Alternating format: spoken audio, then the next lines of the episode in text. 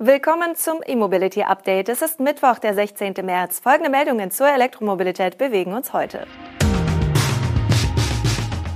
Northvolt will Batteriefabrik in Deutschland bauen. Sono Motors plant Erprobung. Bestellstart für Mercedes EQE. Hankook bringt Reifenfamilie für E-Autos und Bulgarien plant 10.000 Ladestationen. Northvolt hat eine weitere Batteriefabrik angekündigt, diesmal in Deutschland.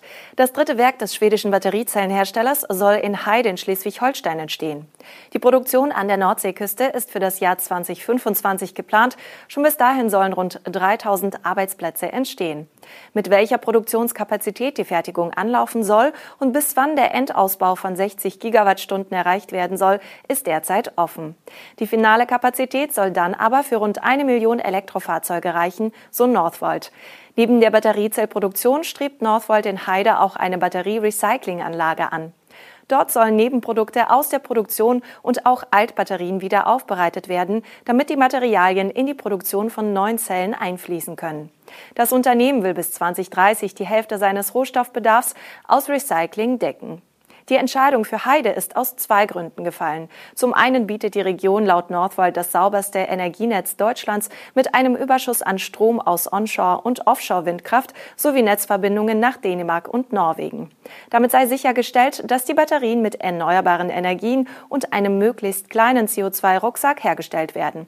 Zum anderen sei die Region in Schleswig-Holstein nicht nur zentral in der aufstrebenden europäischen Batterieversorgungskette positioniert, die Skandinavien und Kontinentaleuropa verbindet, sondern bietet auch den erforderlichen Platz, um ein Batteriewerk von ausreichender Größe zu errichten, um Skaleneffekte in der Produktion zu nutzen. Und natürlich sind die VW-Werke nicht weit. Sono Motors hat angekündigt, in Kürze die Serienerprobung für seinen Sion zu starten. Der Münchner Solarautoentwickler baut aktuell eine Flotte von Serienvalidierungsfahrzeugen für das Erprobungsprogramm des Sion auf. Diese Erprobungsfahrzeuge bestehen dem Unternehmen zufolge bereits aus Serienkomponenten und entsprechen dem erwarteten finalen Design. Änderungen sind natürlich noch möglich, wenn die Testfahrten nicht das gewünschte Ergebnis bringen. Die Flotte von 37 Aufbauten der dritten Generation besteht aus 16 Gesamtfahrzeugen und 21 Versuchsträgern. Anfang des Jahres hatte das Entwicklerteam die Prototypenphase abgeschlossen und die Bauteile und Fahrzeugparameter final definiert. Die auf dieser Basis aufbauenden Vorserien- oder Validierungsfahrzeuge sollen kompromisslose Praxistests unter extremen Bedingungen in Europa und den USA durchlaufen, wie es heißt. Von der Optimierung der Solartechnologie, der klassischen Erprobung der neuen Fahrzeuge in verschiedenen Klimazonen bis zur Absicherung und Abstimmung des Fahrwerks auf Teststrecken und im Straßenverkehr hat Sono Motors viel Arbeit vor sich. Zudem stehen die Crashtests an. Das finale Design des Elektroautos soll in diesem Sommer vorgestellt werden. Mercedes-Benz hat die Bestellbücher für die ersten Varianten des EQE e geöffnet. Diese werden ab Ende April bei den Händlern stehen. Die Elektrolimousine, die etwas unterhalb des EQS positioniert ist, kann ab sofort als Mercedes-Benz EQE 350 Plus sowie als Mercedes-AMG EQE 43 Formatic geordert werden. Beim EQE 350 Plus handelt es sich um die derzeit reichweitenstärkste Option. Das Fahrzeug nutzt eine rund 90 Kilowattstunden große Batterie und einen 250 kW starken Heckantrieb. Die Preise für dieses Modell starten bei etwas mehr als 70.000 Euro brutto. Wichtig, mit einem Nettolistenpreis von 59.350 Euro liegt der EQE 350 Plus sogar noch unter der derzeitigen Obergrenze beim Umweltbonus, ist also mit dem reduzierten Satz förderfähig. Die WLTP-Reichweite liegt je nach Ausstattung zwischen 545 und bis zu 660 Kilometern. Das Plus in der Modellbezeichnung legt nahe, dass Mercedes für einen Basis-EQE eine kleinere Batterie plant. Diese könnte mit acht Modulen in der Region um die 72 Kilowattstunden landen. Da dieses Modell noch Zukunftsmusik ist, kommen wir zum ersten bereits bestellbaren AMG-Ableger des EQE. Dieser nutzt dieselbe Batterie wie der Hecktriebler, verfügt aber neben dem Antrieb an der Hinterachse über einen zweiten E-Motor vorn. Der elektrische Allradantrieb kommt im 43er auf eine Systemleistung von 350 kW und ein maximales Drehmoment von 858 Newtonmetern. Die WLTP-Reichweite gibt Mercedes mit 462 bis 533 Kilometer an, auch hier je nach Ausstattung. Der Basispreis für den AMG liegt bei rund 104.000 Euro. Der Reifenhersteller Hankook bringt im Mai seine erste Reifenfamilie namens Ion auf den Markt, die speziell für Elektrofahrzeuge entwickelt wurde. Die Reifenfamilie der Südkoreaner umfasst dabei verschiedene Größen zwischen 18 und 22 Zoll. Im Mai kommt in Europa zunächst der entsprechende Sommerreifen auf den Markt. Im September sollen Winterreifen folgen.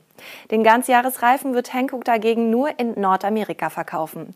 Die Ion-Reifen werden zwar im Hinblick auf die Anforderungen von Elektroautos entwickelt, sind aber nicht auf den Einsatz an Elektroautos limitiert. Das geräuscharme Abrollverhalten kommt wohl nur bei leisen E-Autos zum Tragen.